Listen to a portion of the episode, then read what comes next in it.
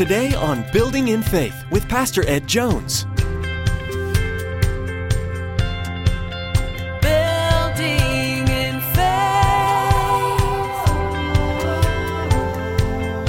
When the people in our community look at us because we are called to be spiritual priests in the family of God, do they see hope radiating from us? It can't if we're not in unity with God and with one another. And you can't be in unity with God and disunity with people at the same time. It doesn't, can't be. Reaching up high with arms open wide, we see. You're changing our lives so we can be your hands As Christians, we are ambassadors for Jesus. The question is do others see Jesus living inside of you? Today, Pastor Ed will be exhorting us to have an intimate relationship with the Lord so that we can be filled with His love that we can pour out into others. If you're struggling with your relationships with other people, like your family, friends, or coworkers, chances are your relationship with God isn't so good either. When your vertical relationship is good, then all your horizontal relationships thrive as well. Now, here's Pastor Ed with today's edition of Building in Faith.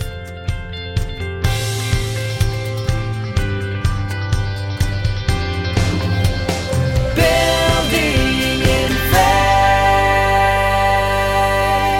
You and I could have hope. The scriptures, the scriptures, in four, verse 4 again, so that through endurance and encouragement of the scriptures we might have hope. What he's saying is when you dig into the Word of God, it gives you hope. You go back and you walk with David, and David overcomes an incredible challenge in Goliath. It gives you hope for the Goliaths in your life. When you go back in the scripture and the scripture refines your expectations and gives you a, a different frame to use and see suffering and problems with. Uh, suddenly you're able to deal with life in a way that you couldn't have had not the scriptures informed you and become the lens that you see life through. So it encourages us as well. Uh, the promises that simply you stand on and believe in. God has integrity. He keeps his word. This word was good for the first century and it's good for the 21st century. God keeps his promises. In Psalm 119, verse 114, You are my refuge and my shield. I have put my hope in your word. We've learned you can't put your hope in the promises of our politicians. You really can't put your hope in the promises of people. But you can put your hope in God, His Word, His promises. And so that's what Paul is wanting his new believers and older believers that were in Rome to do. Put your hope in God, put it in His, his Word. And then he moves forward and he says, Put your hope in the Savior in verse 5. May the God who gives endurance and encouragement, here we come back to this endurance and encouragement, to endure the trials of life, to be encouraged in the trials of life. May God who gives endurance and encouragement give you a spirit of unity among yourselves as you follow Christ Jesus. It's so important that the church has unity because that creates a community of hope. If the church is filled with division, and our differences divide us rather than simply putting them before God. It creates a system where hope goes out the door. We need to be able to come into the house of God and sense and feel and experience unity. Now, unity is hard anywhere. It's hard in a marriage. It's hard in a family. Uh, we're different. We see things differently, and that's normal. And in this biblical context, you think about, well, the problem that Paul talks about earlier in the text. He talks about the weaker Christians and he talks about the stronger Christians.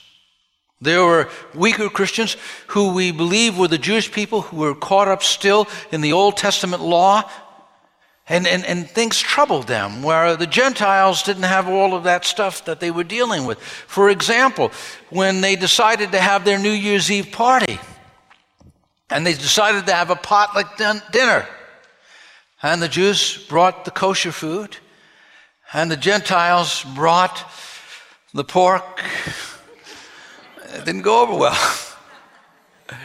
then styles perhaps approaching things, Gentiles and Jews, all, all sorts of differences that could have divided them.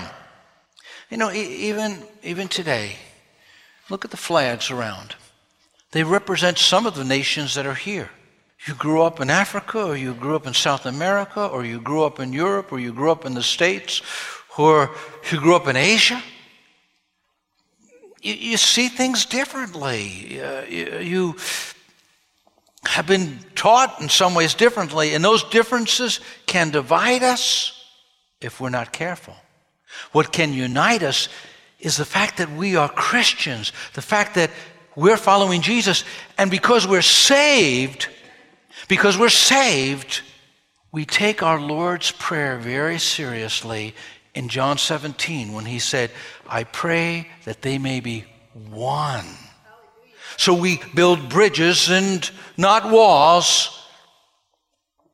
We essentially are a fulfillment of what Jesus was praying for. I think of the words of Philip Melanchthon, the friend of Martin Luther in the Reformation. He had an incredible statement that sums it up well. In essentials, unity. In other words, there are some things we can't compromise on. You got to be born again to be saved. The Bible has a code of morality that we have to follow. We can't go along with what the culture says. The Bible has teachings that we have to adhere to, but then there are other areas styles of music, colors of the rug, you know, the types of sound system and all different things that just are preferences. And we have our preferences, even church government. All sorts of things are preferences. But, he says, indifference is liberty. The, there are essentials, unity, and differences, liberty. In all things, charity. We treat one another with love, endeavoring to unify the body of Christ. When you have that, somehow God's presence just comes into a place because you are answering God's prayer. It's a beautiful thing when there's unity in the church. When there's disunity in the church, you just feel it. You sense it. It's written on people's faces comes out in their conversation, in the tone of their voice. Now, what's going to happen when we dig into the scriptures, when we trust in his promises, we follow his word? What's going to happen when we take Jesus very seriously and we have that unity that he prayed for, that the Father had and he had, that miraculous unity that cannot be explained by any Trinitarian. Uh, Dave and I were talking about a book we recently both saw, you know, like unraveling the mystery of the Trinity. It will never happen. Not in our lifetime. Maybe in heaven we'll understand more, but th- there's so many things we can't fully understand. And there should be something unexplainable about how we get along together here at Faith Assembly. And what is the results? Verse 6 so that with one heart and mouth you may glorify God and the Father of our Lord Jesus Christ. What happens is when we do these things, there is this sense of hope within the atmosphere of a church. There is this sense what they're saying is true, and God is glorified. He is lifted up, and people know that the Father sent the Son, and the Son is the Savior of the world. I was um, reading something by Max Lucado, and he talked about a vitamin salesman that he saw in the mall. This vitamin salesman was walking in the mall and he had this picture of this guy that was buff and strong and athletic like your lead pastor. oh. anyway, he saw this vitamin sale. He had this picture, and here this vitamin salesman was trying to sell these vitamins, but the guy didn't look like the picture that he had there. and, and so um, Max Lucado said, Well, either the vitamins don't work or he hasn't been taking them. when people look at the church, they're going to say, either they're not doing what they say or it doesn't work. But when they see a supernatural unity within the community, and they see people living in the Word and the Word living in them. They sense a hope, a hope that's born in the presence of God, in the parts of the people of God, and they, they could sense it. There's a hopefulness. There was a letter from the British Missionary Society to a church in Uganda during the time of great persecution. And many, many people were being martyred for the cause of Christ. And the letter read from the British Missionary Society to one of the congregations What can we send you, people? You are being persecuted. Your archbishop has been martyred. What can we send you? Here's their reply no food, no medicine, but 250 clerical collars. 250 clerical collars. And it goes on to say, You must understand when our people are being rounded up to be shot, they must be able to see their priest. Think about that. When the people in our community look at us, because we are called to be spiritual priests in the family of God? Do they see hope radiating from us? It can't if we're not in unity with God and with one another. And you can't be in unity with God and disunity with people at the same time. It doesn't, can't be. And when God's Word is governing your life and guiding your life, and you're just simply believing his promises. It's an amazing thing how hope fills your heart. So, our obedience will inspire hope. And the second thing from this text I want you to see is that our mutual acceptance inspires hope. Accept one another. Then, just as Christ accepted you, in order to bring praise to God. Oh, isn't that powerful? Accept one another just as Christ accepted you.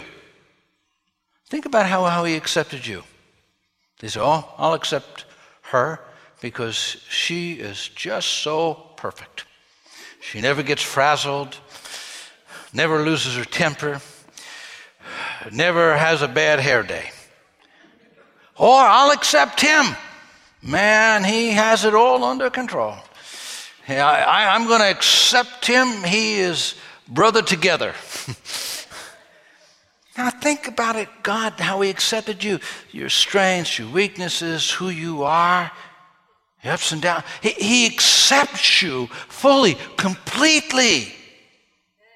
So just as God accepted you with your fears, with your strengths, with your weaknesses, you are to accept others. That's powerful. Now, there's controversy, there's conflict in this Roman church because Jews and Gentiles are in conflict with one another because of their differences that just naturally are there. And so, what he does is he brings them to understand the heart and the mind of God so that they will more aligned with the heart and the mind of God in the following verses. You look at the promise fulfilled, the promise fulfilled. For I tell you that Christ has become a servant of the Jews on behalf of God's truth to confirm the promises made to the patriarchs. What he is saying is, you Jewish believers, I want you to look around at all the Gentiles. Guess what? God kept his word to Abraham. That's why they're in church. That's why they're worshiping with you.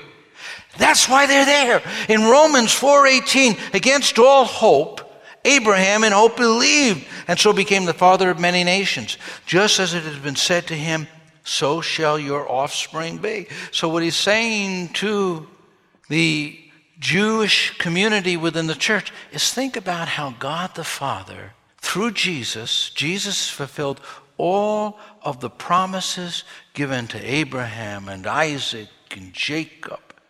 Promises to bring Gentiles, what you have seen, what you are witnessing, is the fulfillment of God's purposes. Don't fight against it. And then he turns to the Gentiles and says, You're a part of prophecy. In verse 9, so the Gentiles may glorify God for his mercy, as it is written. Now he's going to quote from the book of the law, from the Psalms, and he's going to quote from the prophets. He's going to muster his argument through Scripture and say, here's what the Word says. This is what God said, that the Gentiles would come in to the family of God. That's you and me. He said, so the Gentiles may glorify God for his mercy, as it is written, Therefore I will praise you among the Gentiles. I'll sing hymns to your name. And then he goes Verse 12. And again, Isaiah says, a root of Jesse, that was David, King David's father, will spring up, a root out of his seed, meaning King David, and then his lineage. One who will arise to rule over the nations. The Gentiles will hope in him. He's referring to the Messiah, to Jesus. People putting their hope, their trust in him. Those who were outside now become inside. So when we come into this house of God, when we realize that we're here from every tribe and every nation, we're here from various age groups and various journeys. Some like fast music, some like slow music. Some like long preaching, some like very short preaching. Some on a long worship service, some on a short worship service. Uh, we have all our different tastes, but when we realize, wait a minute, we have been given the privilege to be part, part of the family of God.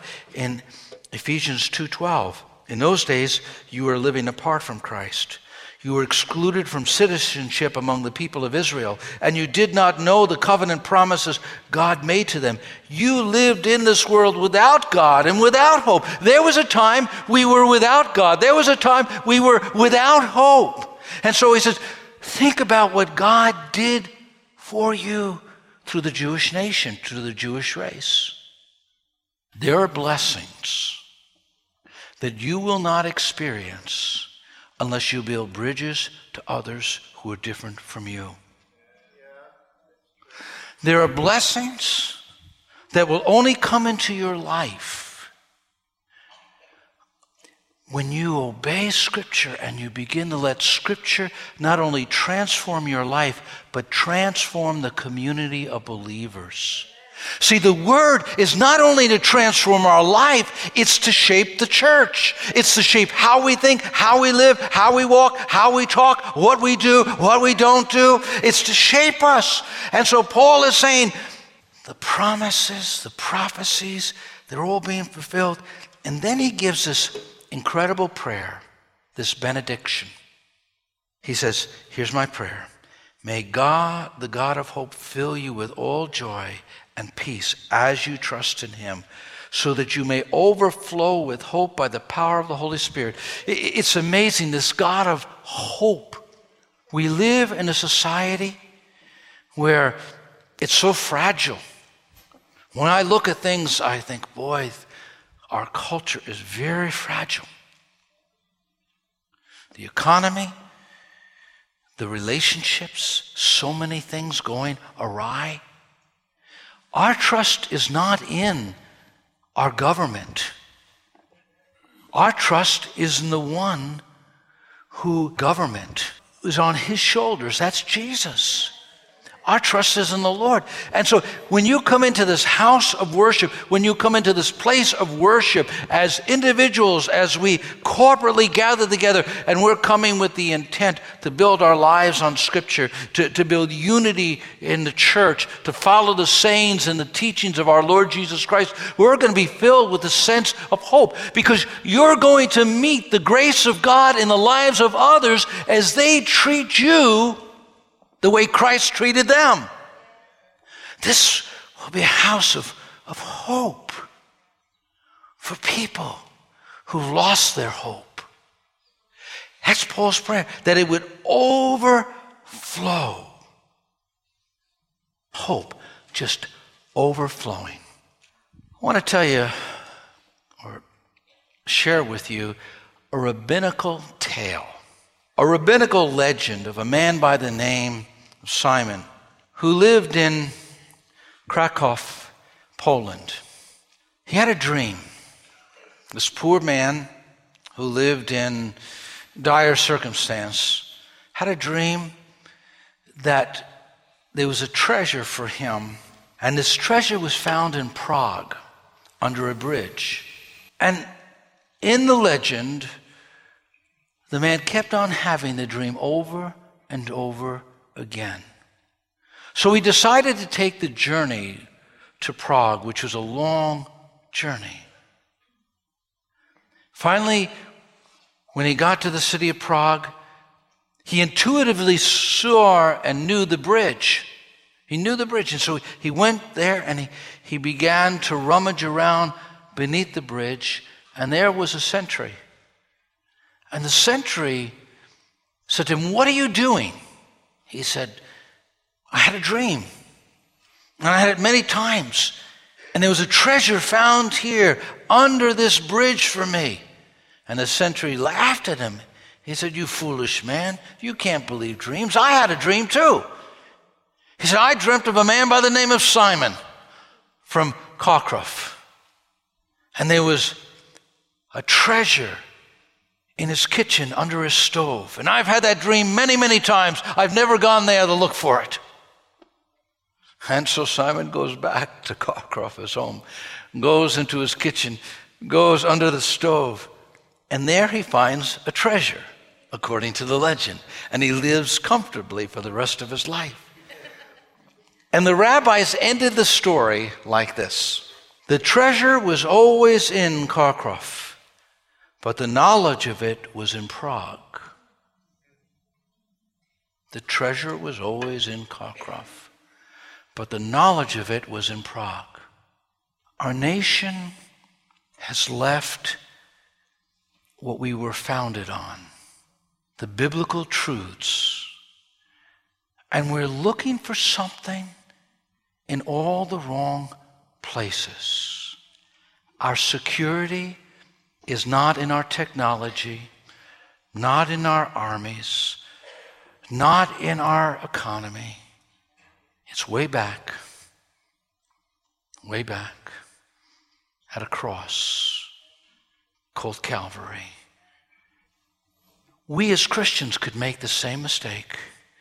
We could be looking everywhere instead of right in that sacred book that leads us to that holy God who is the God of all hope. And by the power of His Holy Spirit, He will let your heart overflow with hope. His word is true. He will fulfill that which He said.